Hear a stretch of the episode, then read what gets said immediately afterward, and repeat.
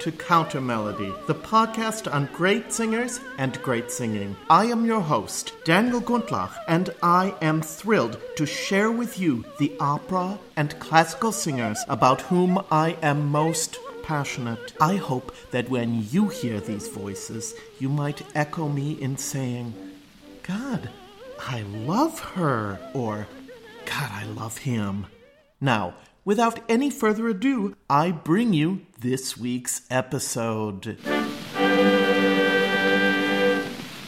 And so now, ladies and gentlemen, won't you please welcome to the stage my very dear friend and the founder of La Gran Scena, Madame Vera Galupe Borszkh.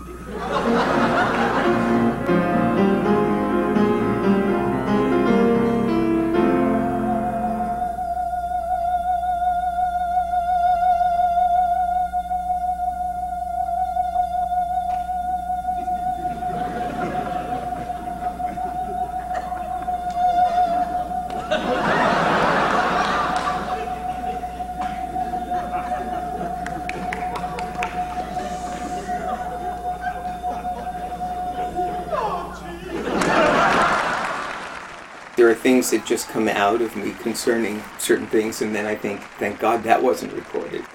As Vera, I could say anything I wanted about the opera scene that I could not say as myself. Playing another character just gives you this freedom to be who you really are. You see, in art, each generation passes a part of itself on to the next generation. For instance, the weight lost by Maria Callas was then gained by Montserrat Caballé. I was traveling all over the world singing with conductors. Notice, I do not say maestri. Manuel warned me about conductors. Vera, he would say, the vocal life of soprano has four stages. Bel canto, can belto, can't belto, can't canto. Hi, everyone, and welcome to today's special episode of Countermelody. I'm so thrilled to present to you today an interview that I did in January with Ira Siff. Along with being the alter ego of Vera Galupe Borszkh, the dramatic soprano who headed La Gran Scena Opera Company, Ira is also a voice teacher, vocal coach, director, lecturer, and presenter. I first met Ira when I auditioned for him and the then music director of La Gran Scena, Ross Barentyne, to become one of the coterie of divas in the La Gran Scena stable, if you will. I already had a drag persona. Her name was Daniela della Scarpone. I had first started doing performances under that name while I was in graduate school. Ira and Ross engaged me to go on tour with the company in their first international season. I performed with them at the Bloomsbury Theatre in London, at the Theater des Westens here in Berlin, and in Washington, D.C. at the Kennedy Center. My final performances with the company were in October 1990 at Symphony Space in New York, almost exactly 30 years ago. Oh my god. my roles included Adriana Lecouvreur, Santuzza, and Amneris. I was also responsible for covering Ira. That is, Daniela was responsible for covering Vera in scenes that the company did from Tosca and Fanciulla del West. I referred to this at one point in the interview, but Ira was an enormously consistent performer, and I was never called to step in for him, in spite of the fact that we were doing an extremely grueling performance schedule.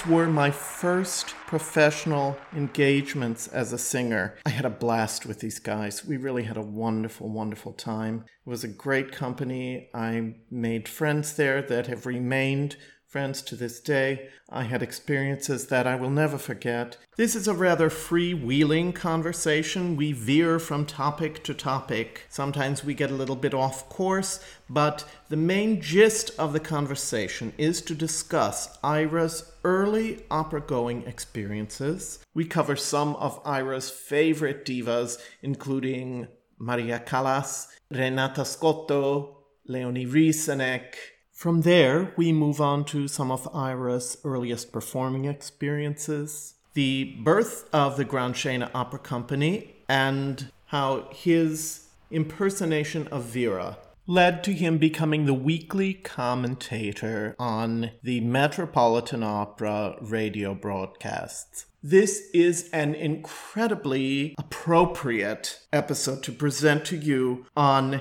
the last Sunday of Gay Pride Month. We are just two opera queens having a wonderful, rollicking good time, carrying on as only two opera queens can. I really think you're going to enjoy this. God knows I've had fun putting this together this week. So, thank you to Ira, and thank you to all of you out there for tuning into this episode. Here we go.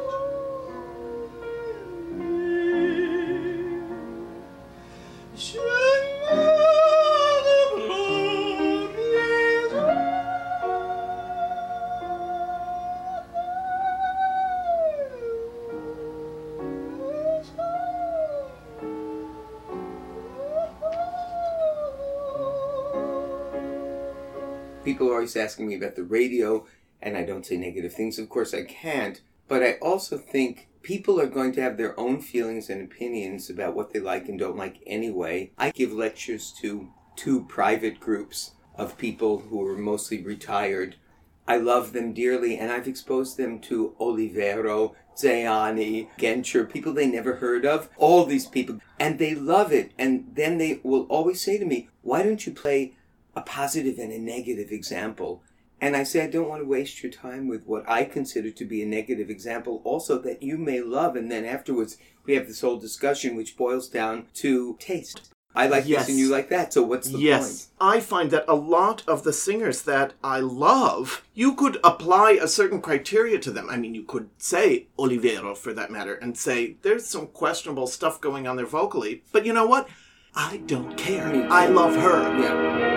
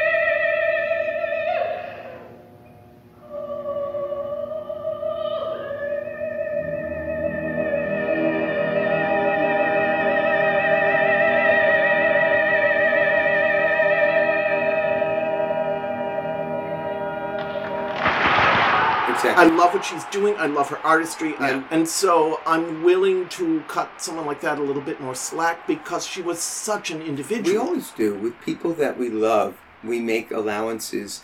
It's so interesting when I read reviews that my friends write, and you just know, well, they just will overlook this and overlook that. Yes. I've never been quite like that in terms of overlook. I won't overlook, but as you said, I don't care.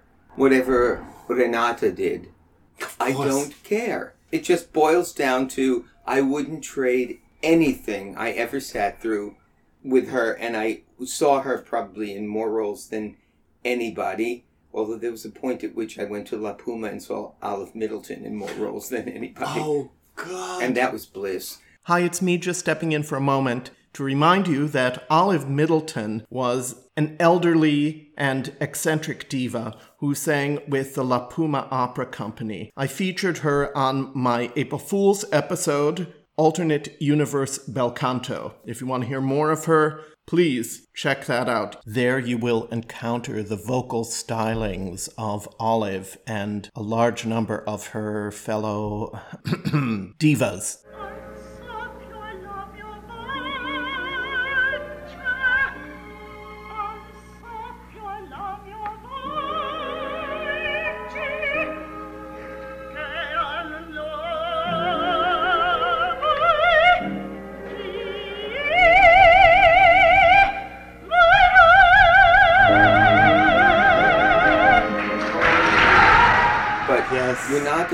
Renata and you take the good with the questionable, and she probably would be the first.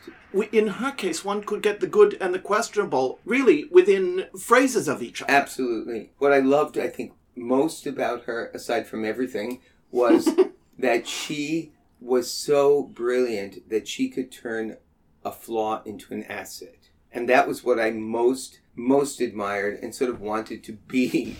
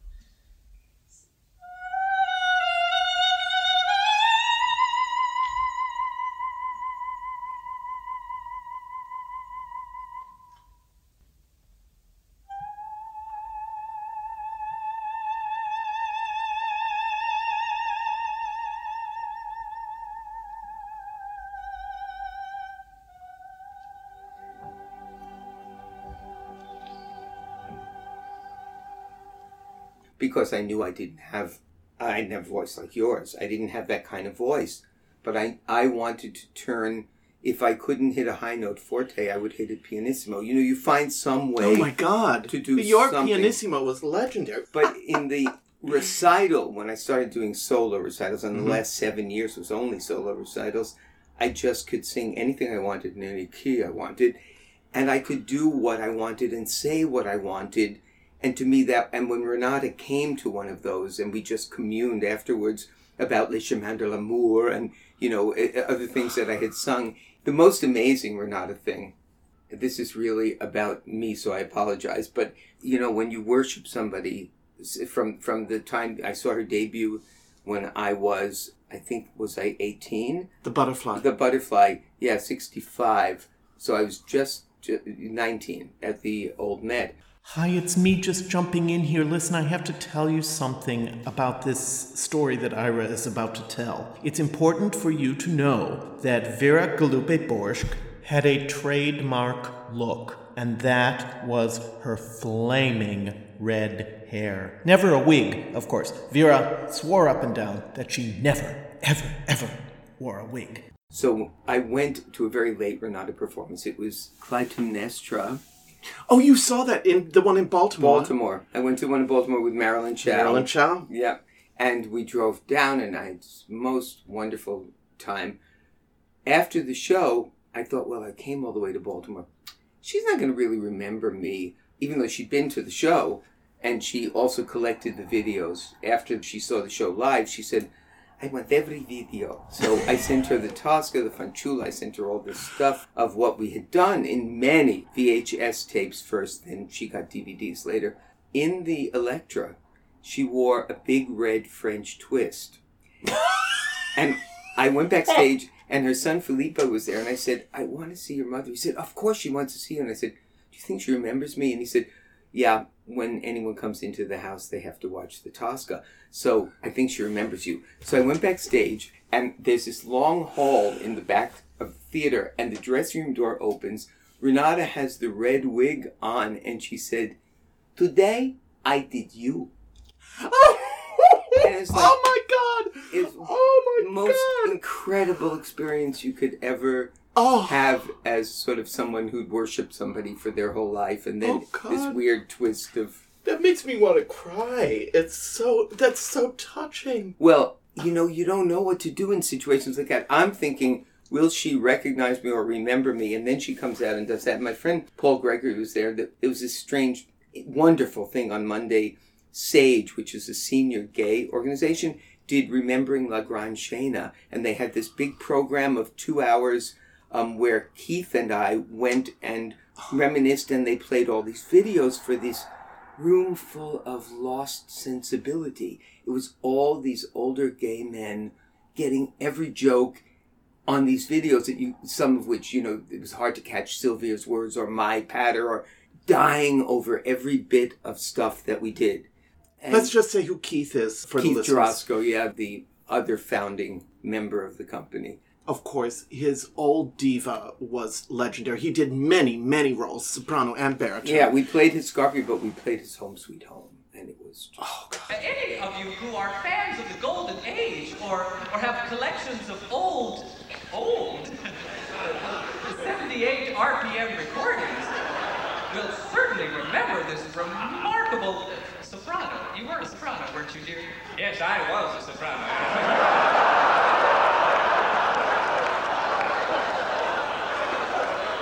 And I think the most remarkable thing about her is that she is now 105 years young. Oh, goodness. 105 years old. Sono vecchia, sono brutta, sono sbiancata, ma sono ancora Gabriella Tonati di.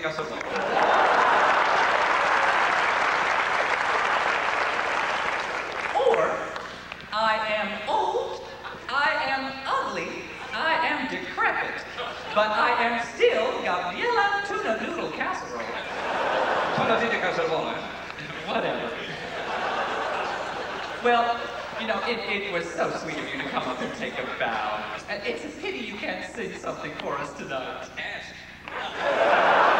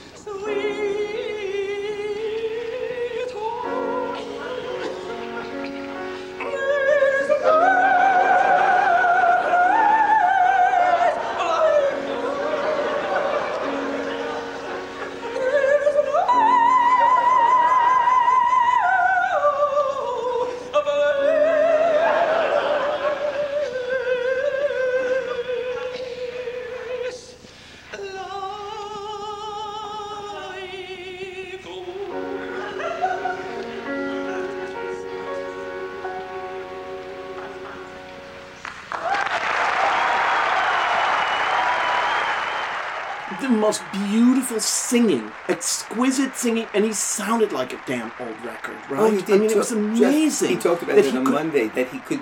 You just did say- this?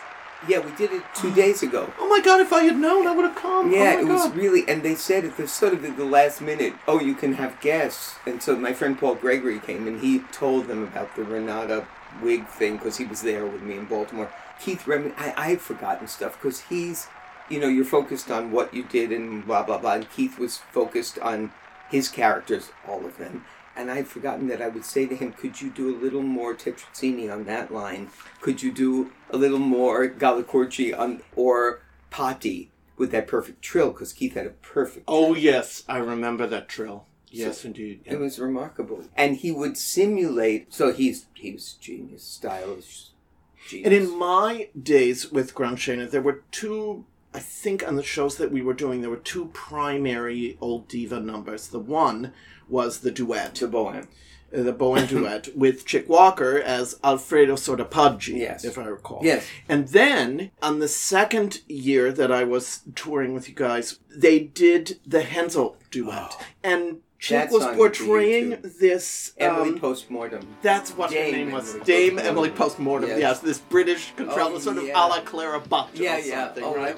and I think she was Touching. wearing like a, you know, a Sort of- scouting uniform or Yes, something. yes, very British right? ladies. Yes, uh, yes. practical clothes. Oh my god.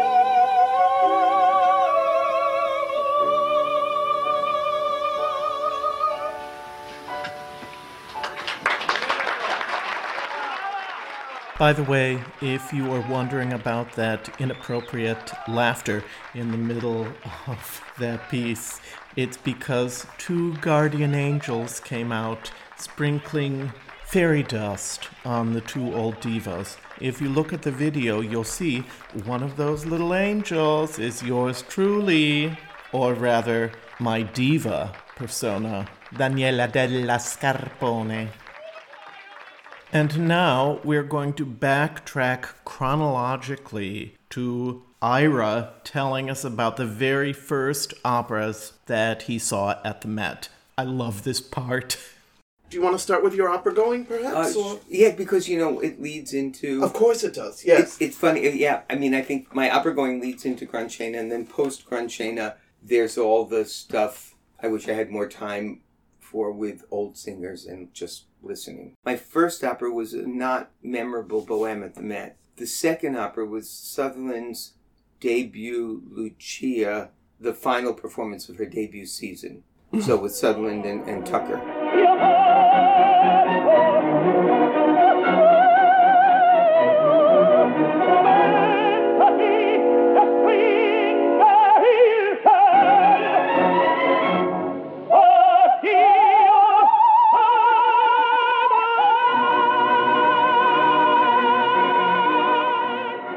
was my second opera, but really my first opera because the first one sort of went whizzed by me unnoticed. And I had this friend in high school, and he became a doctor, and I became a diva for a while. And Did uh, you grow up in Manhattan? in Brooklyn. I was in high school, and this guy was kind of a nerd outcast. I really liked him, and he wasn't appreciated. And I thought he was funny and interesting, and his parents were opera people. And I went to his house in Mill Basin, Brooklyn, and in the finished basement, we prepared for Lucia with the new Sutherland recording that had just come out her first big recording of an opera. And we followed a libretto, and then we went to this Lucia. I had gone to Broadway shows a lot, and when I was younger, my parents went to that. I'd never heard an audience carry on like this. And I also just couldn't believe what was coming out of her. I was in the standing room of the family circle the Old Met. She was five miles away, and it was so vivid. The noises that emanated from her while she ran around the stage during the mad scene was just, I, it blew my mind. And also, there was something very plangent, which I came to like perhaps less later, and then appreciate more again now in Tucker singing, that just clarion noise again reaching the family circle standing room. So I was hooked. I left Robert in the dust and I started going to the Met standing several times a week. Mm. Anything, because it was a dollar and a quarter for a standing room upstairs, which I could just barely afford. So I followed Joan because she was my first diva, and for my brother's wedding, I was best man, and as a gift, he gave me The Art of the Prima Donna. Mhm. This was 16 arias, two LP set. I obsessed about it. My mother would holler down to the basement. Is that the one that starts with like the soldier tired Yeah. or something like that? That's okay, yeah, yeah, I Exactly. Yeah, yeah. And it was remarkable, the span of what she did, everything from, you know, that and Let the Bright Seraphim to Mm. Puritani to Semiramide to Otello. The Willow song is gorgeous. Oh, I forgot that was on there. Yeah, yeah. It's beautiful. And so I started to sing with it, not knowing what I was doing.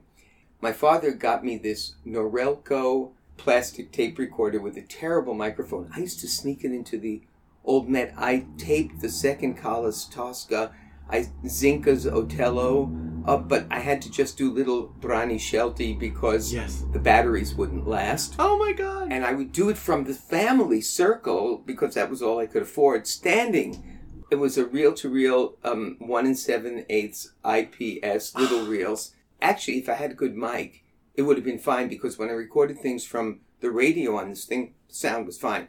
The mic was crap, so the recordings are crap, but they're wonderful to have and to have done it.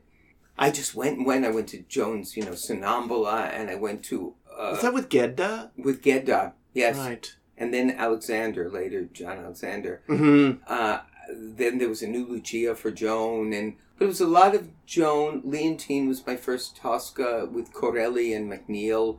Oh, Um, that one. Yes. Yeah, now it's on Sony. Uh, Birgit, you know, Salome, uh, Leonie immediately was riveted by Oh, Leonie yes. Sieglinde, Crespin Sieglinde also. I just went. I went to things. I went to a lot of Don Carlos. It was the four act version. I had no idea what they were singing, but something about the music and all those characters really interested me. And some of the performances were Drek, the old Met disorganized. We look at the golden age, but not really. Performances In those Don Carlos, so who were some of the singers that you saw that made an impression? Kabaivanska. Kabaivanska, Yes. who had a very short Met career. Yes, and uh, she was one of my first mimis. Loved her, so I went to the Don Carlo with her. I saw Grace's debut, Bumbry. Ghiaurov's also as Philip. I went to a lot of Don Carlos. I'm not sure why. Did you see Martina- Rysanek do Elisabetta or someone else? No, I heard the broadcast though. Oh, okay. friend of mine, Michael Barclay, who's no longer with us, he said that he had uh, Leonie and Elu over for dinner in San Francisco where he lived. Apparently, Leonie was a big fan of Callas's Tu che le vanità. And then Michael had the broadcast with Leonie and he played it for her. And she stood up afterwards and she said, Elu, call me a cab. Because it was rough around the edges. If you are a Rysanek person, you don't care. I, I didn't care. I loved her ballo. I loved the Elisabetta. and I she was always care. dicier to my ear in the Italian Italian rap. rap. Yes, although I'll say she was my first Desdemona. And when There's oh, I've heard a clip. Yes, because it's a well, was stunning. a broadcast on it was my 18th birthday. I didn't was it McCracken or someone else? McCracken. Yes, yeah. yes. And I saw the Saturday. I saw one before that. That was an interesting evening. There were death threats to Leonie from Milanov and Tebaldi fans for What? singing Desdemona. Death threats. Well, that's what the passion was like in those days. It was in the newspapers, and it was, I think, fans of Milanov and Tebaldi. They'd be threatening to it was kill male her. voices. They said that in the article in it code. So I went to the Desdemona in the house. It was the first time I saw what I perceived as operatic acting. She came down the steps looking at McCracken, whose back was toward us, and she had this fixed gaze that carried all the way to the family circle standing room. At her first entrance at the end of Act One. It was hypnotic, and I thought, I, I don't know what's going on here, but I'm I'm feeling something. You know, it's the sort of thing that turns you gay.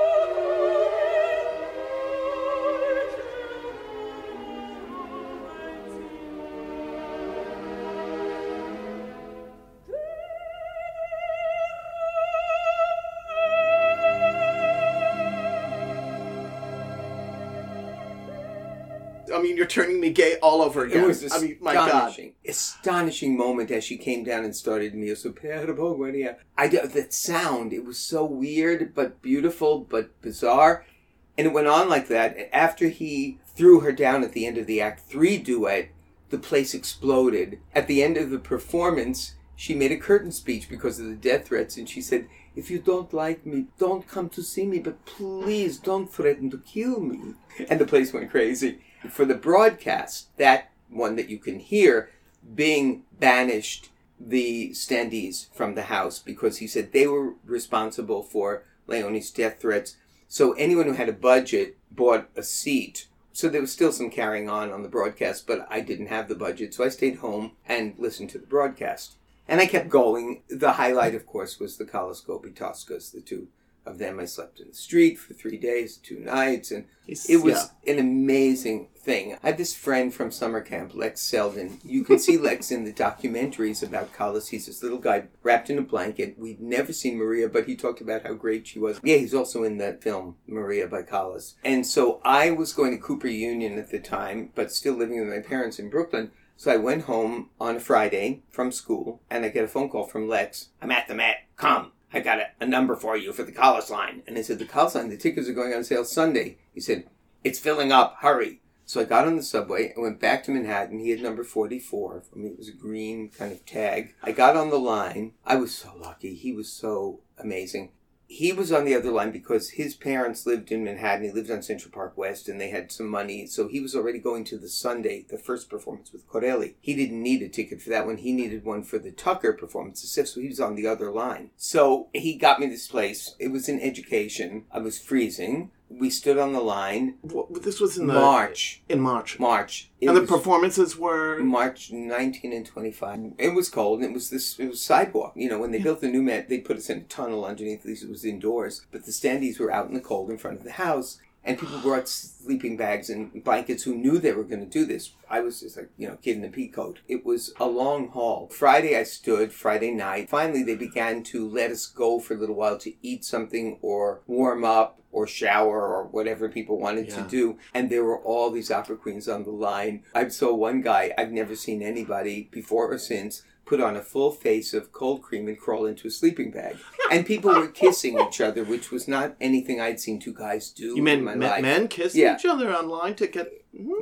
1965. Imagine that. Yeah. So if you look line. at like just really look at the film footage of the yeah of the interviews outside the house, you realize they're only interviewing gay men. And I, I saw subsequently on in Tom Wolfe's film, I saw my friend Orlando that, that that usually they show a little of Lex and a little of this other guy who's very very fey. And they that's all that Tom Wolfe showed more. So I saw more people I knew Hmm. and mo- all dead. I had seen Gobbi and Tebaldi the previous season do it with Corelli, who replaced Barry Morell. That was a night when Oh dear, what a pity! yeah, the thing comes Barry out, and you can imagine the audience That, response. the- that the substitute would be Corelli. Yeah, it Oh was wild. Hey, he was a good singer. It was it Yes, was he was. sad. The, the place went crazy, but it was Tebaldi, and she was wonderful in her way. And the Vissi d'arte was particularly beautiful that night. But the following year, Gobbi, Callas, Corelli. One memorable thing on the line was that Franco and Loretta worked the line. At What? The, yes, they came with a coffee cart of hot coffee and donuts and worked. This was what Loretta was like. Bless her, because she used to come to the shows. I, I like Loretta, but she was dr- driven. So Corelli came with their little dog Romeo, and For they- anyone who doesn't know, this is Mrs. Corelli. Mrs. Corelli. I think her name was Loretta Di Lelio, right? Uh, When she was- originally, when she was a originally when singer. she was briefly a singer. Yes. what she would do as she approached you on the line was she'd say, "Are you here for Callas or Corelli?" and you had the feeling that if you said Callas, the dog would bite you, or you know, you wouldn't get the coffee and donuts for sure. And so slowly they worked their way up the line, and my panic intensified as it got closer and closer. I thought, Jesus Christ, what am I going to say? Because the truth is, I love Franco, but I was not a big Franco fan at that time. I was a big Bergonzi fan. It was more elegant for me. Mm-hmm. The way I was a big Margot Fonteyn fan when they used to dance at the Met rather than a Nureyev fan because I felt he was rather ostentatious. A lot of that reversed later as I came to appreciate what they were about. Ostentation. Yes, exactly. yeah, relish ostentation. Yes, yes. I mean, sake. where did, where did Vera come from? She had to come from somewhere. Yeah, exactly. it, there had to be the very veritas, but then there had to be the flamboyance. exactly. when they got to me, finally she said, "Are you for Callas o Corelli?" And I said, "Gobbi." And I got the coffee, but not the donut. and the dog didn't bite. At the, at the performance, they had people in off the street in street clothes with placards that said "Bravo Franco" during the curtain calls. They paid a clack to walk in only at the curtain calls when you could get into the Met after the show was over. It was wild. She was quite a character. Bless her. My mother was at a Pioneer Women meeting, some Jewish lady organization, when this woman said, I have a ticket for Tosca with Callas. I don't like Callas. Richard Tucker's in it. Does anyone want it? So my mother bought it. The first was a gala, you know, benefit. First one was was Corelli Gobi on a Sunday, special Sunday performance. So then the one who didn't like Alice, but it's Richard Tucker. It's who Richard a ticket? So my mother bought it. It was a family circle seat. She had two, so I took my friend Robert Misbin with me because he had introduced me to opera. So I saw them both. I also went to the airport. Uh, we wanted to make sure she was here because we were afraid she'd cancel. So we all got on a bus and went to what had been Idlewild Airport. I think by then it might have just been JFK. And we waited. And then we were up on this raised area, and there was like an overhang blocking us. And all we could see was the bottom of a mink coat and kind of fat ankles. And we knew it was Maria arriving, and we all started to Cankles, right? scream. Did she have the dogs with her? Do you remember? Were they walking along behind? I don't her? think she had the dogs, Okay. but I do remember they all ran downstairs where she was going to get out, and Francis Robinson was there to greet her for the Met and put her in the limo and go with her. And I remember we were all screaming and waving things. I was hiding because my parents thought I was at Cooper doing an art project, so I hid behind people. And then I remember her saying, hello francis and getting into the limousine. It was like well here i am. And it, it kind of fatalistic sound to it. But they were amazing performances. Vocally the first act was really pretty. Second act was rocky but thrilling beyond description. Third act i don't remember because you couldn't survive the second act because of what went on with, with her and Gobbi it's like looking through a keyhole at real events that had later become an opera Pardon me for jumping in again. I think you need to hear one more time that last sentence that Ira just said. It seems to me to summarize the magic of great performance. you couldn't survive the second act because of what went on with, with her and Gobbi. It's like looking through a keyhole at real events that had later become an opera. mai fallace speranza la regina farebbe grazia d'un cadavere come tu mia di Oddio! così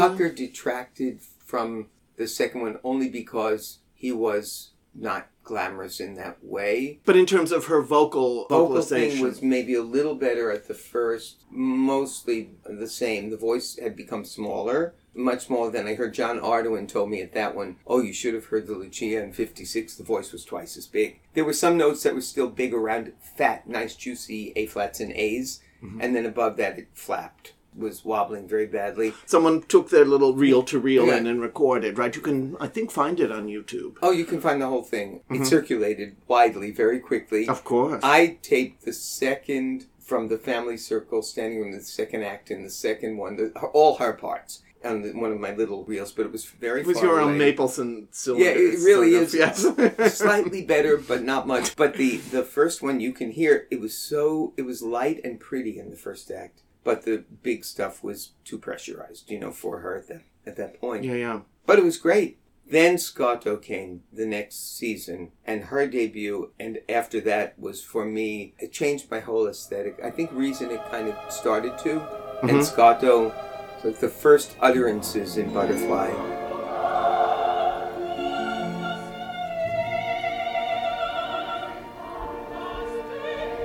Didn't even know what I was hearing. I'd never heard vowels that open and bright.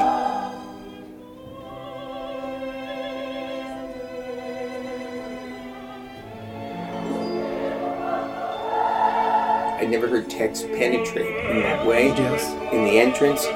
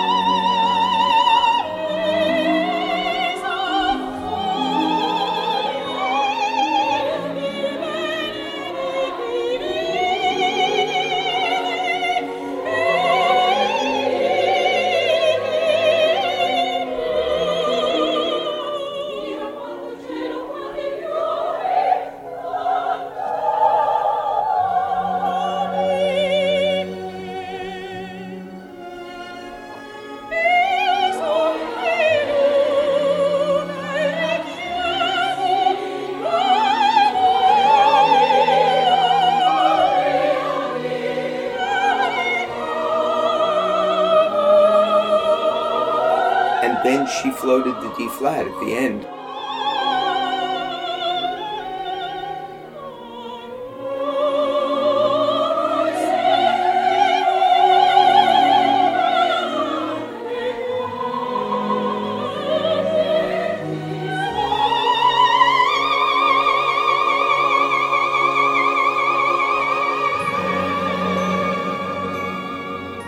But then the whole performance, she was seemingly gigantic vocally, and I thought, she's not, she's going to cancel Lucia. She can't do Lucia after these butterflies sung like Tebaldi. So she was scheduled to do sort of uh, Lucia and Adina. That's right, with Bergonzi, I think, was it? Well, later it was Bergonzi. Okay. Yeah, yeah. It was. Was this it? was sixty-five. Oh, 65, right, The and broadcast of Butterfly was January first, sixty-six. right. Her debut was October 13, 65.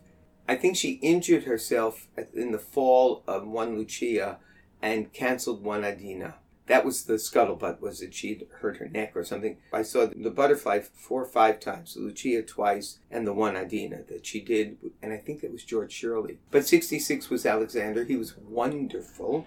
She Let's was, just say a word about him because I really think he's a nearly forgotten and really was- even at the time he was undervalued. He was the you know he was the, sort of one of the house tenors. But my god these comments that i put on podcast episode were in relation to shirley Verrett's norma. There's that horrible recording from boston really bad quality but a stunning performance and he matches her Oh, absolutely. it was spectacular. He there were roles, and he did. sang so many Polliones. He's on the first Sutherland recording. Yes. He sang it with Sills. He sang it with uh, Rita with Hunter Scotto. when, when Corelli pulled out of the Met. oh Yeah. my goodness! Yeah. Yeah. he was great. The Butterflies, fantastic. I love Gedda, but I preferred Alexander's Elvino at the Met. Yeah. I loved his Faust.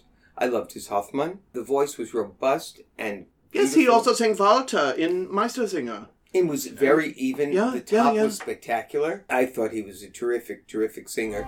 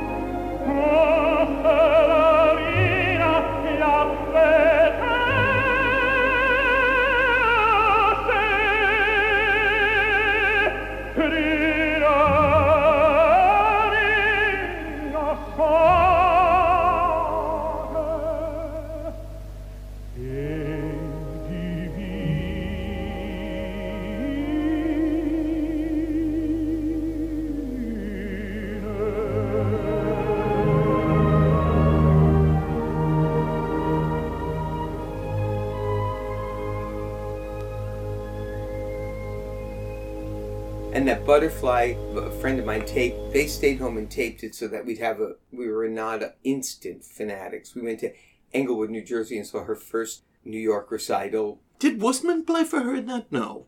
Uh, He, that I know one- he played later, some later. Later, no, it was Yeah. Alberto Mazziello played for. her. Oh my God! At the Knabe.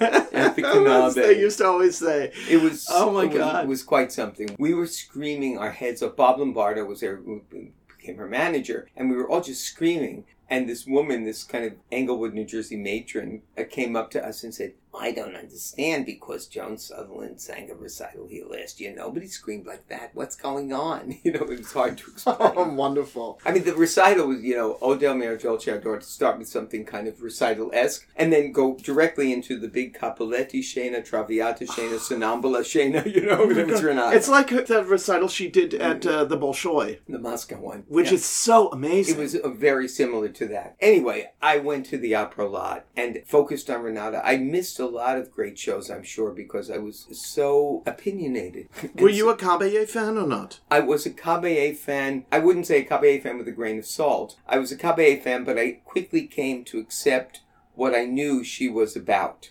So Yes. I would try not to get outraged when she'd walk through something because I saw the, you know, the Crazy Boys of the Devereux, the things that she did at Carnegie Hall that were concert operas Right. that put her on the map. You saw those. I saw those, Mhm. and I did get in the second. I went to Devereux twice. I went to both performances. The second one, there were so many floats that I got tired of them, and I began to realize that she was predictable. The first staged one was Desdemona at the Met with Colby and McCracken, and she kind of walked through it that way that Montserrat could. And I, I did see a very colorful Don Carlo in Verona a couple of years after that, my first trip to Europe, and uh, she had phlebitis and two canes at that point. oh my God. And in Non Piangere Mia Compagna, she rotated holding the high A pianissimo to the whole Verona arena on her two canes. So I went more to her recitals in New York. The late 60s, 70s, I went to a lot of Renata and Leonie, but I was very opinionated. I, I missed a, certain amount of Sutherland because I had become disenchanted with the less interpretive and mushier kind of sound. Not to take us too far afield, but were you a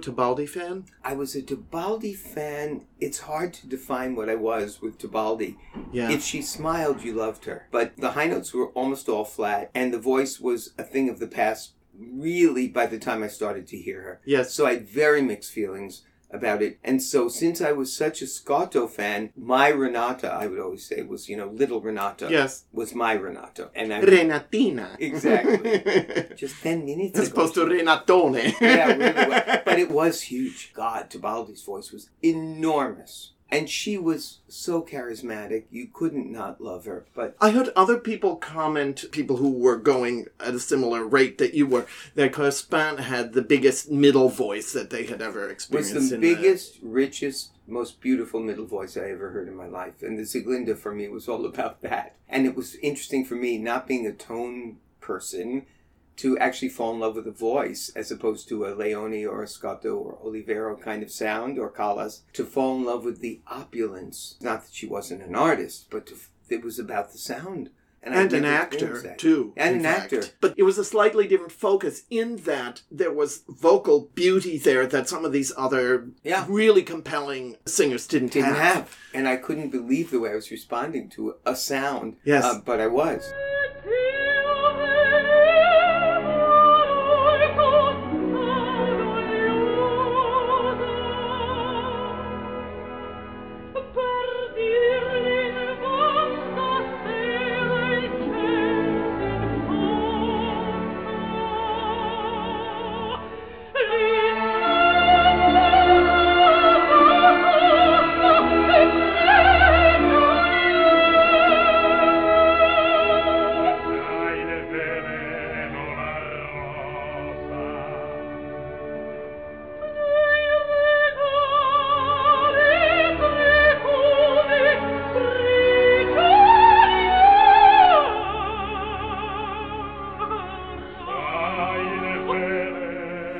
For a very short break, my friends. Thank you for all of you who are listening in today. I'm on a major push to gain listeners and subscribers for the podcast. So if you are listening for the first time and you really like this, please go to any of the usual podcast platforms, subscribe, rate, review, you know the shtick. You can also find the show notes page to every episode at the dedicated website for the podcast, which is countermelodypodcast.com. That's countermelodypodcast, one word, dot com. And for those of you who would like to support the podcast financially with a monthly donation of any amount, please go to my Patreon page at patreon.com slash countermelody. Once you've subscribed at any level, you will be able to access bonus material which I am rapidly putting together. My first bonus post for subscribers will be a follow up to the episode I did on Ileana Cotrubas a few weeks ago, and I do think I'm going to also do a bonus episode that includes selections from all of the singers that Ira and I have been talking about in this interview. Before we go back to the interview, I'm going to offer you excerpts of two clips that Ira offered me from his pre Vera performing life. When they saw the star, Lululululay, they rejoiced exceedingly with great joy, Lululululay, and going into the house, Lulululay, they saw the Mary his mother, and they fell down and worshipped him. The first is a solo from the first Al Carmines show that he did. It was called Christmas Wrappings. He first appeared in the show in 1970, and this recording was made in 1979. Here's what he writes to me. It's a sort of hybrid, a show voice in the beginning that morphs into an operatic sound at the end. Then they offered him gifts, Lululay, gold and myrrh and frankincense, Lululay. When they saw the star, Lululay, they rejoiced exceedingly, Lululay.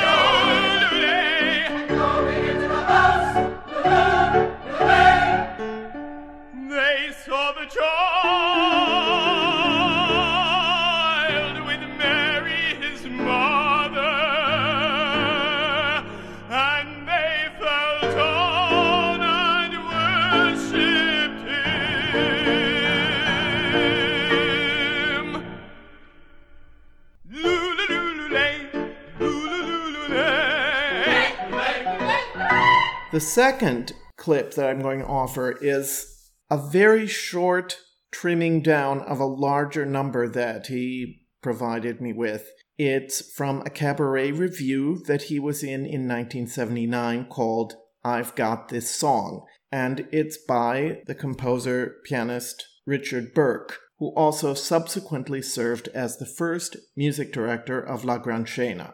We hear two voices here. One is Julie Kernitz, who Ira refers to as a brilliant cabaret artist and Richard's main cabaret muse. Working with Richard was a primary performance opportunity for Ira between 1977 and 1982. He says, It might be interesting to take a clip of the legitimate tenor voice from this piece. It seems to surprise people who only know Vera. It's quite wonderful. It's a very funny parody. I wish I could give you the whole number.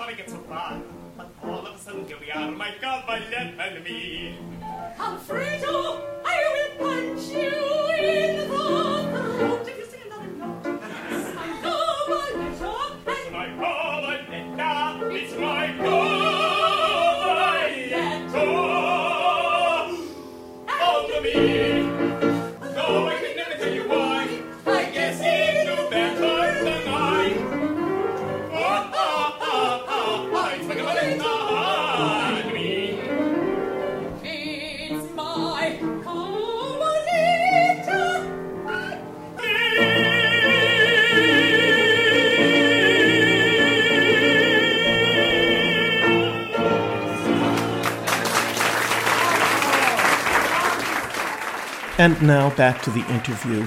Ira first tells us about his association with Al Carmines and his musicals, and then goes on to tell us about the story of how Gran Scena came to be.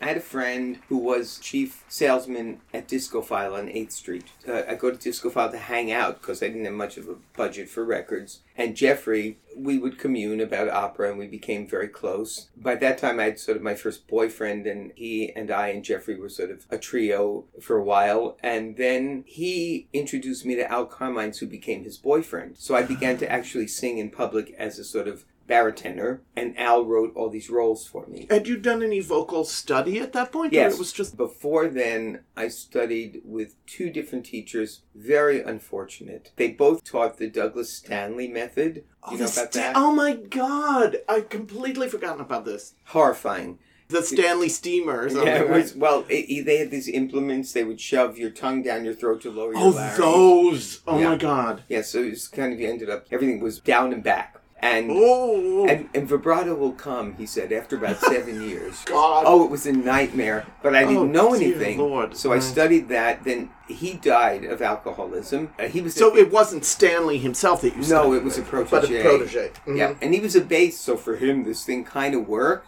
yeah. And then I went to another guy who eventually moved to Germany to sing operetta. He was soft core Stanley. He had studied with John Mace, who was another Stanley teacher. Mace. Yeah, I mean, Mace, so aptly named. But but um, he allowed me to sing vowels and open vowels and stuff. But the problem with Wayne was that all the vowels were open all the way up. There was no turn, there was no passaggio, no modification of anything. Oh God. So I was basically screaming, which Al really liked because he liked a big sound for excitement and he would write at the top of your range frequently for excitement. He was a great melodist, a wonderful composer And he was writing specifically for and he was in writing fact. specifically for me. During that tenure with Carmines, when I started singing in public, and I was getting good reviews for the hollering, well, I was with Al a lot from 70 to 75, continued through 79, but I turned down a number of the shows toward the end. But in 73, one of And the were sh- these things being done at Judson Church? they were done or- at Judson Church, Okay. and then if we had a big hit, one moved to Circle in the Square, uh-huh. one moved to Arena Stage in Washington, one moved to an off Broadway theater that was then called Truck and Warehouse Theater. It's now, I think, Musical Theater Work something on East 4th Street. Uh, across from La Mama. So th- sometimes I got into Actors Equity that way, and they provided income and unemployment after they closed. And they were going to do a Broadway production of Al's Snow White show. It was an opera about Snow White. And I was the mirror, the Queen's mirror, and I turned into the prince at the end and blah, blah, blah. At that point, the producer, Bruce Mailman, said, You all have to go to real voice teachers now. We're going to Broadway, and you have a lot of rough edges that it flies in Judson, but you have to go to real voice teachers. So the one voice teacher I really knew about was Randy Mickelson. He had a reputation among my friends as a bel canto person. He knew everyone, worked with everyone. Uh, he had done the Siege of Corinth edition that was going to be Scotto, but she got pregnant, provided Sills' La Scala debut, and then the Met did it for Sills' debut later, by which time I was already studying with him. So in 73, I started to study Garcia bel canto technique with Randy. But as a tenor, I learned all about vowels. And with first teacher, it was kind of, oh, you know, and the second God. teacher was, ah. Really, I said, I'm so embarrassed to go to him because he was working with Scotto. He did the ornaments for Caballé's Rarities albums. Oh yes. And I said, I have no voice when I arrived, but I need to study and, and I know about your work. And a friend of mine had studied with him. Yet I'd given my friend a voice lesson. And he said, You need to go to Randy. So I went to Randy and he said, No, no, you have quite a voice. You just have absolutely no idea how to use it. So he taught me, and he used to play Moreschi 78s. Oh and my God. he- we'd take a break, he'd smoke. And the lessons were all with harpsichord because he was also a Baroque expert. He taught me the foundation of, of what I teach. Not what I did as Vera shoulda, did later as Vera, but in the beginning, I, uh, for instance, I teach a very slender upper register. Spreading is a crime against the vocal art. But I spread as Vera to get the, you know, to get high B's, C's, and D's out. And I look at the videos now and I think, you stupid idiot. Anyway, I never studied with Randy as a soprano. I studied with him as a tenor.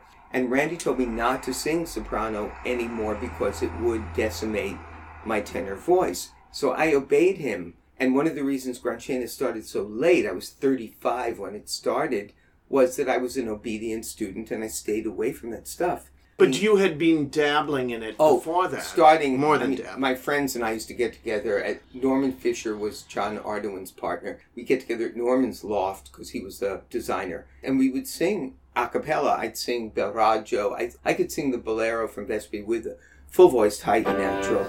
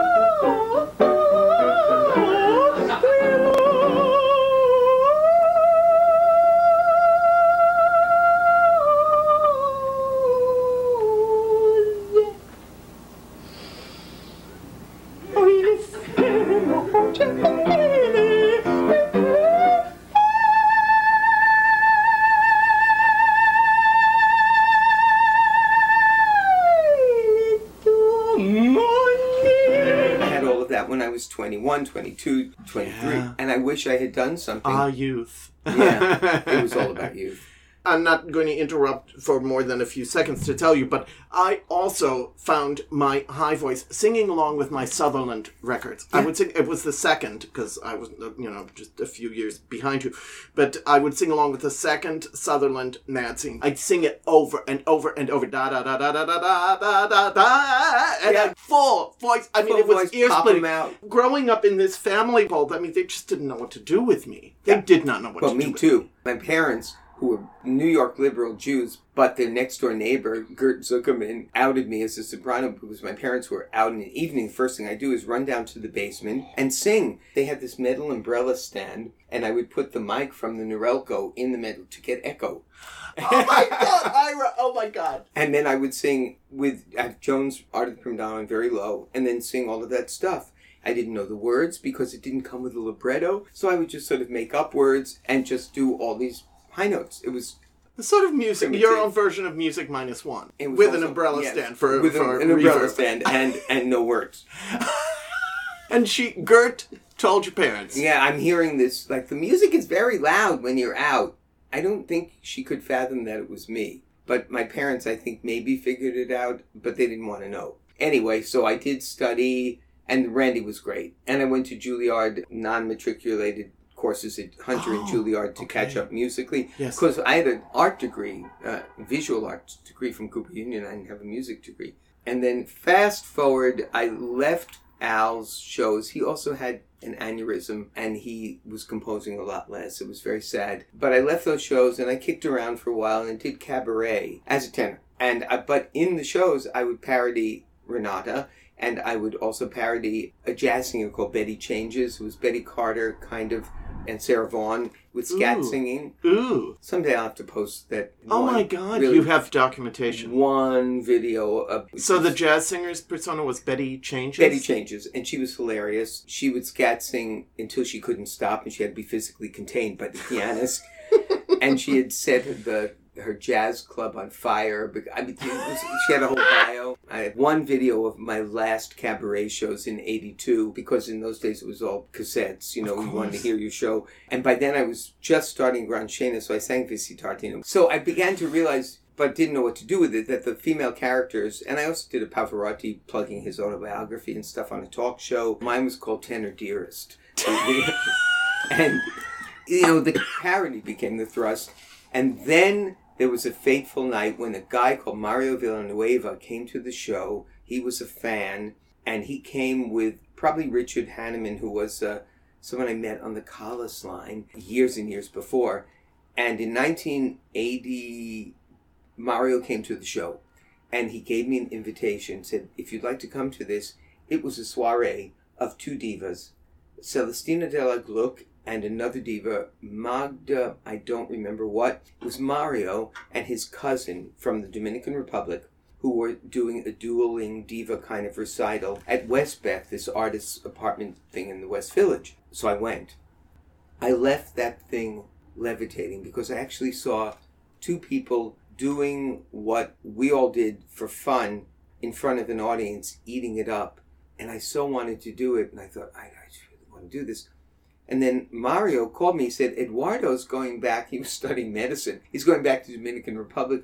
Would you like to get together and form something where we sing as two divas? He had a very spinny, a very beautiful vibrato, very limited in range falsetto. He was beautiful to look at.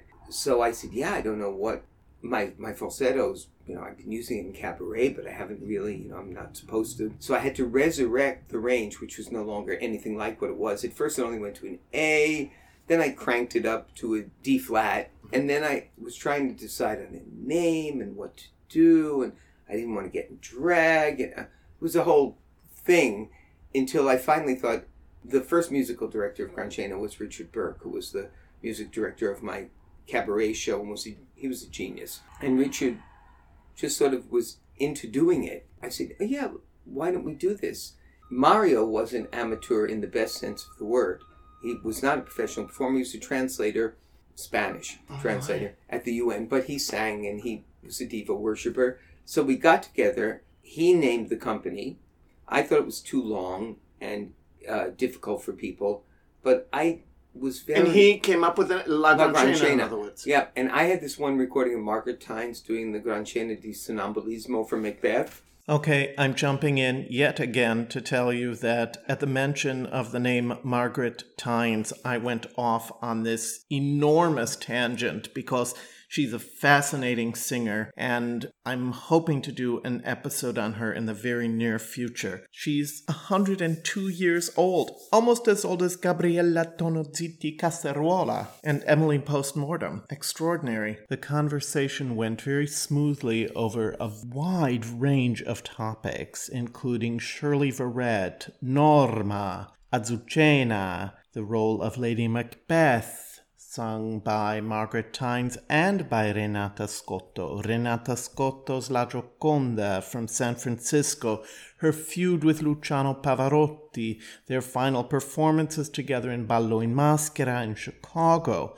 It was really fabulous, but it really went off track, and so I'm just going to leave it off of this episode. Maybe I'll offer it at some other point, but I did want to get us back on track with the history of La Gran Scena. Mario and I started, we rented the Orpheum Theater on 2nd Avenue. Mario was fantastic. He got a costume designer for free, a lighting designer for free, and we auditioned some people, and I auditioned Keith Jurosko. He was the first one, and he sang Distro de Hala and Di Provenza il Mar. I heard it and I thought, oh my God, this is phenomenal. We did these shows at the Orpheum and the shows were extended. We were supposed to do four shows and it was going to be a benefit for maybe it was GMHA then before the crisis. Mm-hmm. It turned into, I think, 12 shows. There was a show playing at the Orpheum called Key Exchange. That was a play that ended at 9.40. So we did 11 o'clock shows after Key Exchange on Friday nights and people would come down you know, from the Met and City Opera with a paper bag over their head and watch the shows. Uh, Stefan Zucker brought Bianca Berini, who became my biggest fan ever. She didn't ever laugh. She was hypnotized. It was very strange. We got a review in the Houston Post from Albright, William Albright. I mean, it was it was an amazing kind of thing, and it was all. Our first performance was reviewed by Bernard Holland in the Times, and he didn't get it at all, but he really liked it. I did all these mailings to Ovation magazine and the Times and stuff because I was quasi known from the Carmine Carmines, shows. I yes. guess I got people to come. I don't know. Anyway, we did the shows. Upshot was Mario pulled out after the initial season. he could not really take the pressure of professional performing because he'd never done it. Yes. And I felt very bad about that because he was so instrumental in getting us everything. Yes. We paid for the theater ourselves. I mean, we self produced totally, but he got us people and we paid bupkis to the performers. But they were devoted to the project, and Mario would really pep steam them into what would he say? This project is blessed, is what he would say. Oh. And it was amazing. There was no acrimony when he left. It just was like, I can't do this. And part of what happened was there was kind of a difference in the level of our performing skills because I had a lot more experience. yes. He was wonderful. And Bernard Holland preferred him, but I could sing in Questa Reggia. His top kind of ended at a G or an A flat on a lucky night. Mm-hmm. Uh, so what he could do was more limited, and the audience would go crazy after the In questa reggia, and I knew how to time laughs and stuff because I just had a background in that.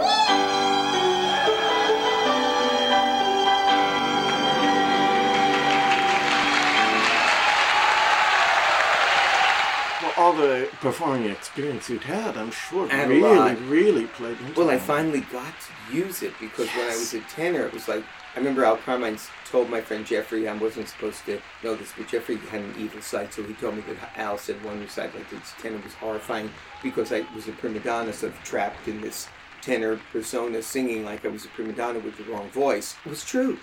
Then I met Philene because when Mario left, we needed a mezzo to balance the thing.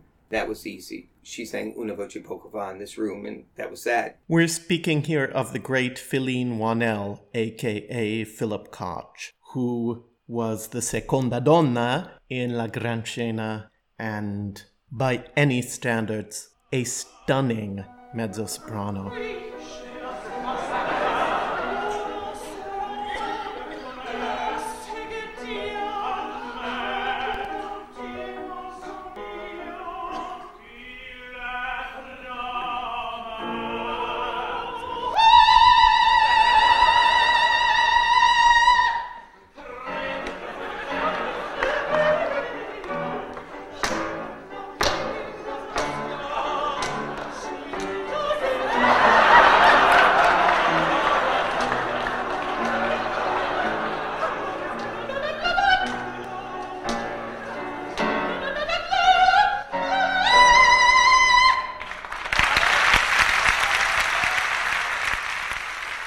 Then we became sort of the two divas, and I invented Gabriella because what Keith could sound like.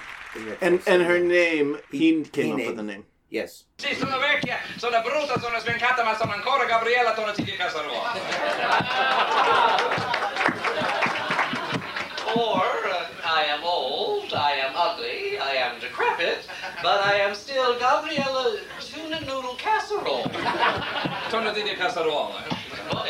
And then there was Bruce who knew nothing about opera whatsoever, and I had to tell him, you're going to have to hold there. If you say cabaret means to cancel, you're going to have to hold for a laugh. Uh, so I would write the scripts, and then we'd go through them in a. You and Bruce were friends anyway, We were friends anyway. We had actually been a couple years and years before. Oh, okay. and we were friends. At the run in the Orpheum, Bruce was an offstage announcer over a speaker, like what I do at the Met on the radio, giving the plots and kind of this very dry monologue about Madame Vera and Celestina. It was very funny in a very dry way, and the ridiculous opera plots. We, we played up the ridiculousness of them. It was all a radio broadcast, and then we would perform the scenes.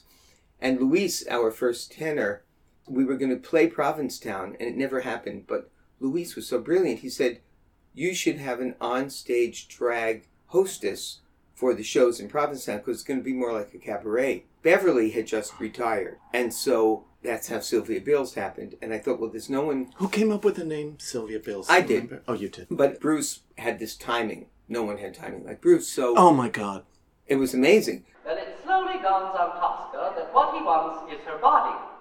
She then sings the famous aria Vissi d'arte, Vissi d'amore, or I live for art, I live for love, why is this happening to me?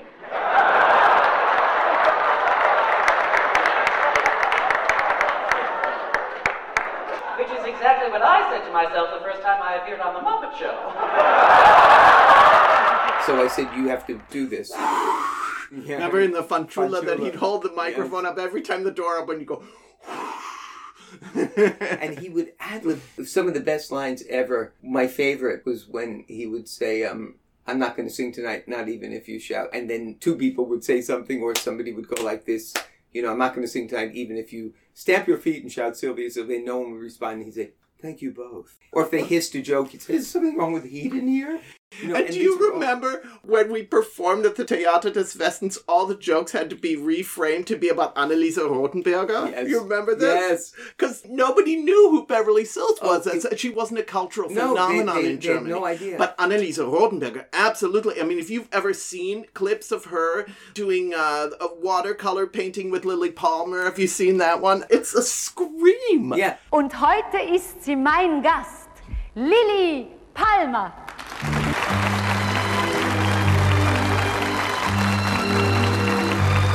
Hi Lilly, hi Lilly, hallo. I can't believe we actually went and did that in English, first of all. Nobody got anything at that point. And, and yet, I mean, we got great reviews. They loved it. They but did. Nobody got any of the jokes. Later, we went to Germany in German. Who did the narration? A Well, guy. Bruce was already gone by then, right? yeah, Bruce was gone, and Joe Simmons did it in Spanish in Barcelona, And who was his persona? and it was Sylvia Bills. Oh, he did. We oh, so he took Bills. over Sylvia Bills. And so, and uh, another guy did in Spanish later. This guy John Moriello did it in German, and I worked with Tim. Can't remember his name. Very cute guy from Deutsches Haus on the jokes because jokes don't translate. So I had to rewrite all the jokes. well, and also, of course, Germans have no sense of humor. They have That's no the other sense problem. of humor, and they don't understand irony. No, having lived in Berlin now for almost nine years, no, they don't get it. They don't, and that's Berlin. When you went back to Germany, were those shows also at the Des Westens? We went or- back in '90 to the Westens, but you were there. You Yes, I was there for that. We did two And- seasons. and yeah. then we didn't go back to Berlin. We went to Frankfurt several times, Heidelberg well, I did. times. I did. I think the when I was when I did two European tours. Yeah, you you did. I Frankfurt did one well. Frankfurt, Yes, right? Because that was the same year as the second Berlin. Well, the first oh, Berlin was '89. The second Berlin was '90. I think. right. Was one right before the wall came down, Yeah, and one right after. exactly. Oh, so so Frankfurt was the second, second year. one. Okay. And then we went back the next year. Um, oh god, it was terrifying. We were there with the Christmas New Year's season. We were the entertainment at that same soap factory theater. I can't remember what it was called. Mousonturm. It was Frankfurt, and the set they were throwing. That's where the show was in. in Yeah, this, I'm drawing the blank. was some small. Um, not that small, but pretty small, Mhm. like the size of the Kennedy Center one.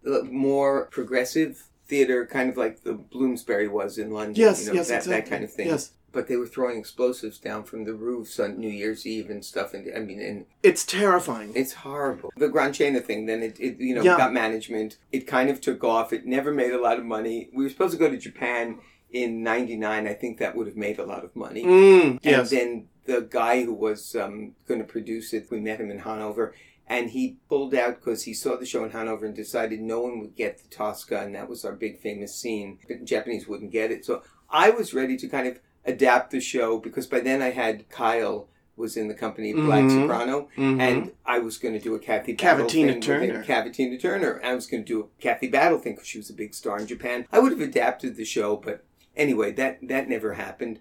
But it was a fantastic voyage. It finished at the Liceo in 2002 with the full company. Went on to 2009 with the solo recitals, and in a strange way, getting an address and singing soprano led to everything else that happened to me with legitimate opera world and that's Yes. the strangest part that i would be on the radio from the metropolitan opera being you know milton cross and that even that came from vera because i went on wnyc with margaret juntwait who was a classical record spinner she interviewed madame vera as a fundraiser for public radio she said oh let's tape five interviews where i ask you a question as Vera, you you never answer it because Vera goes off, and then so I have to have you back. So that turned into sixty of these little conversations every Sunday on her show over two years 97, 98, 99. and we even put out a two CD set of it at one point called "Forgive Me My English." She is mink and lacquer, Madame Vera Galupe Borszkh. Hello, my dear. Welcome, dear. Thank, thank you. Madame, the holiday season's upon us, and that means lots of parties and family gatherings, and that one thing everyone will have lots and lots of. Yes. What? Well, it begins with an F. Uh, oh, fights, of course. You too. We always had our biggest and best fights at family gatherings. No, no, no, no, Madame, not fights. Another F word. Oh, Margaret, not the F word. you mean maybe lots of f- f- fooling around, huh? Like the holiday is a honeymoon? No. Not a honeymoon. You mean they're not even married? No, no, no, not, not that F word. A foreskin. The holiday is maybe a bris. oh, my dear, don't make me watch or I will become another F word. Faint. Not foreskin. Why are you making me say foreskin on the radio? I'm not making you say anything. You brought the whole thing up. Ah, falsetto, a big F word in my profession. No, Madame. Flypaper, forensic medicine, frog's legs. Fix it then. No, no, no, Madame. It's food. What's food? The F word. Ha! S- For some people's, maybe. they are so phobic, another F word, about another F word, fat. Or is that a PH word? No, no, fat is definitely an F word. Yeah, of course. In our house, the family gatherings were very big because the family, another F word, if ever there was one, was so big. I was, you know, one of 32 children. Oh, yeah. Yeah, it was amazing to me that my mother could have so many children, especially since she was a widow. When Margaret became the announcer on the Met broadcasts when Peter Allen retired, they were auditioning co-hosts. Peter Gelb took over the Met. He wanted a co-host. Beverly was a co-host, one week Joyce DiDonato. But they couldn't keep having stars because they needed someone who'd be all the time. Yeah. So they called in a number of people, including me. I had no idea I was auditioning for anything. And they, they called me on the phone. I was in New Jersey directing Turandot with Sharon Sweet. They called and they said, Would you um, be interested in coming in and doing a co hosting thing with Margaret on the radio Saturday? I said, What's the opposite? As you, not as As, as. Vera. Yeah. Right. And they Mhm. said, although we did a few on Sirius Radio as Margaret and Vera Uh-huh, later, uh-huh. but they said, uh, Simon Boccanegra. And I thought, well, okay, I kind of know that opera. So I went home, I made some notes. I went in, I can't believe, because we work so hard on it now, I can't believe this was thrown together. I went in on a Wednesday, the broadcast was Saturday. I went on the air, I talked about Boccanegra, and at the end of that broadcast, they said, We're doing Egyptische Helena, and we don't know anyone who can come in and do that. And I said, Oh, I know that opera. I just wrote liner notes for Opera d'Oro about that opera. They said, Could you come in and do that one? So I came in and I did that Was one. it the Leonie? Yes, it was the Leonie. Mm-hmm. At the end of that broadcast, you know, there's the omniscient. Yes, the allwissende Seemuschel. Yeah, exactly. Right. So Margaret Jesus said Christ. at the end of the thing, she said, "Oh, did you enjoy this?" I, you know, on the air, and I said, "Oh, I'm as happy as an omniscient clam." Is what I said. So Peter Gelb heard that and thought it was very funny. So I didn't know that that kind of sealed the job for me. I got called in again to do Jenufa and then Turandot. And then I got called in and I said, How many do you want next season? And they said, All of them. So that began. And that was because of doing Vera on a fundraiser on the radio. The Levine thing, directing for Jim, because he became a mega Gran Scena fan. And then he called me and he said, when he went to Tanglewood, and they had a theater, and he said, I want to put on operas, and I hear you're directing now. What would you like to direct? So I said Così, because I had done what I thought was a really good production of that in New Zealand. It was an opera I was never into, you know, not, it wasn't like Augusta Oltrabella never sang Così. So I didn't care, you know. Adami Corradetti never sang, you know. Cavazzi, Petrella, Olivero, you know. I was forced to do it in New Zealand. That's what they wanted.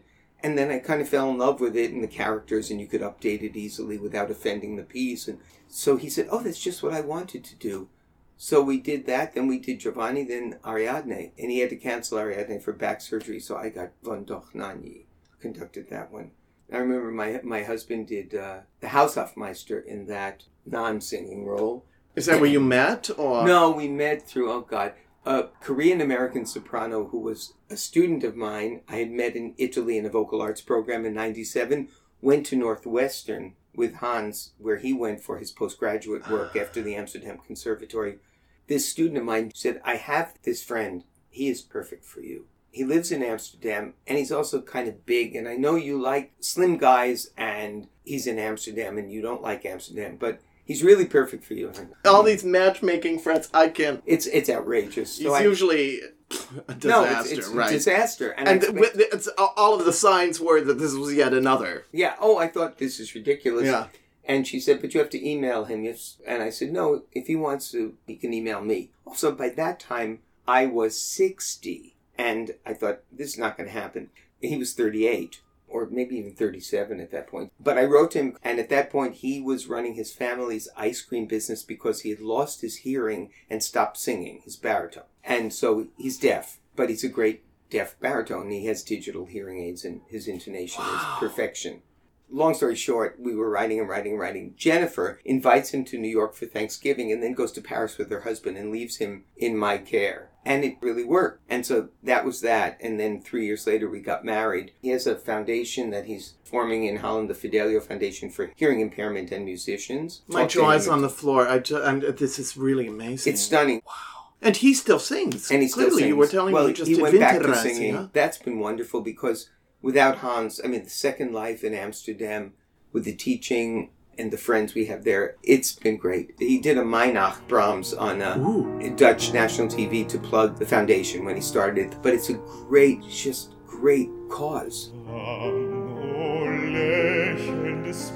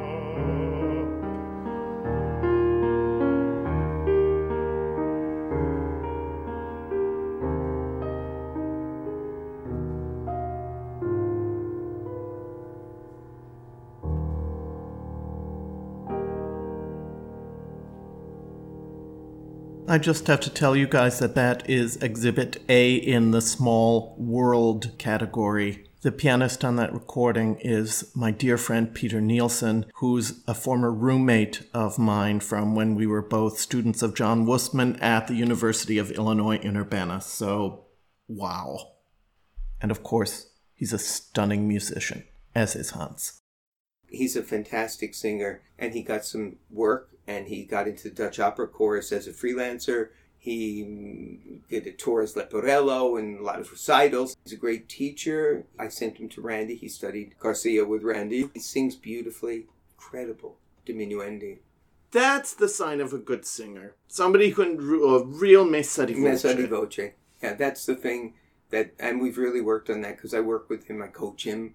The equipment was always beautiful, but there were things he never learned because Holland Yeah, is yeah. not a hotbed of vocal technique. Right, right, right, right. Arthur Levy, who was a really wonderful teacher, and yeah. it still is. I worked with him after I moved back to the U.S. after doing some work in Europe. When I could do that, start from pianissimo, Yeah. really bring it to a full Mhm. voice, fortissimo, and back down, then I knew I'd finally had Yeah. a much firmer grip on my technique. No, absolutely. I mean, it- Randy did the same thing. A messa di voce followed by a trill, and it was. Ooh, that's mean. and I was a tenor who could trill. I could actually trill. Wow, But- one of the few. But I don't know. I was, Well, Vera always had a marvelous trill. she had a good trill. She had a good trill. This is one thing I want to say about Vera. When I was your understudy. You were so consistent. Every time you would go out there, it was a, for me, primary example of sheer professionalism. Because every time, You just- even if you were feeling horrible, you gave the same amazing performance. But you had. I mean, no, you have to, of you course. had to. You had to. And I, but it was so scary. And and I know it's so scary for so many people. And I could do that thing. And I used to warm up by doing that thing in the dressing room. That was how I could get the chords to finally cooperate. Because when we had to do five, seven at Kennedy Center shows in a row of that repertoire, it was tough stuff. And that's why I always felt indisposed permanently. Yeah. I'm so happy this stuff is all up on YouTube so people can, can yeah, actually but see Hans it. has been so helpful with that. I just put an Oconjador up from my very last show, the very last Ooh. night, 2009. It was really interesting. It was the only time Hans ever saw me live because he didn't come to see us in Amsterdam. And his classmates did. He was in conservatory there, but he didn't come. So he had never seen the show except on video. And he really wanted to see it, and he had a break in, in work in Holland, so he came and helped me and watched and filmed the last three Vera recitals in 2009. He did like a composite video of what we thought were the most vaguely presentable of the three nights, um, patched it together as one performance. And it was a lovely performance, and the audience went crazy and all of that stuff. One of the things I loved was also as Vera, I could say anything I wanted about the Met or the opera scene that I could not say as myself. Of course. And it was lovely because it gives you this playing another character, it just gives you this freedom to be who you really are. yes. and so he filmed it, but I was entangled with that summer, and I was directing Giovanni, and and Hans was covering the commendatore. So we were both there together. I watched the thing, and Renata had said to me, "You will know," because I said, "Why don't you still do recitals?" You will know, and you do know. I watched that video. People went crazy. I was not happy, and I even felt the way you feel the discomfort of producing the noise that used to be easy. It was funny because I was sitting there doing a, an article on Anna Moffo for Opera News at the same time that I'm watching this thing. and, and I just thought, that's it. You didn't want to do a Thais. No, I didn't want Vera was not going to get Vera out there and do a, get a Thais, Thais. a- a- reputation, Thais Yes, reputation. yes. And because I loved Anna, and Anna came to the recitals a lot toward the end, Mm. and I thought, you don't want to do that to yourself. And I still get, you know, the why don't you guys revive? People don't understand. It still comes out. I feel That's good. And the noise still comes out at lessons when I demonstrate. Yes. But the stamina, and that's what Renata talked to me about the stamina to do a whole evening, because those recitals particularly were long. But, Oh man, yeah. But forget about the evenings we did where I didn't have to sing all the time, but Tosca, Fanciulla, that stuff is very damaging. And when I got into the recitals, I sang rep that was much less damaging, and so it went on. But it's still like a two-hour show. Two, That's right. You know, and it's a stamina issue. You just don't. The muscles will not support, and it's a shame because, as I'm sure you know, your technique is better than ever. You know more about singing than you ever knew, but the muscles won't do it. Ira, thank you so Oh, it was my very, pleasure. very much. I'm sure it we was could a have gone real on all joy. day. We could have gone on all day. My pleasure. Thank you so much for joining me and Ira for this episode. I look forward to bringing you another fascinating episode next week, and I can offer you a little teaser. It's going to be all about Renata Scotto, whom we discussed at length over the course of this episode. I shall bid you all farewell today with an absolutely stunning performance by Vera of Francis Poulenc's Les Chemins de l'Amour.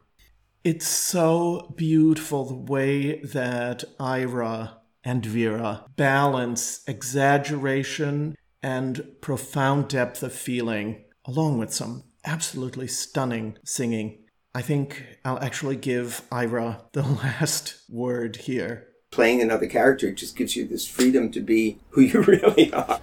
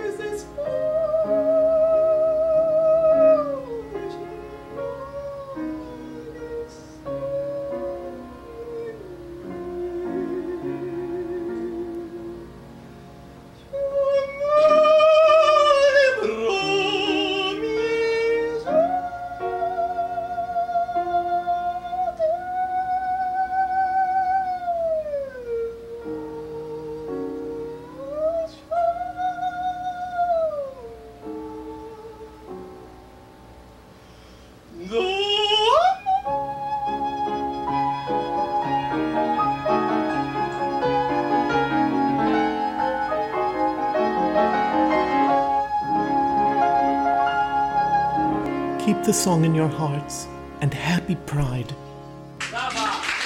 I'm Daniel Gundlach.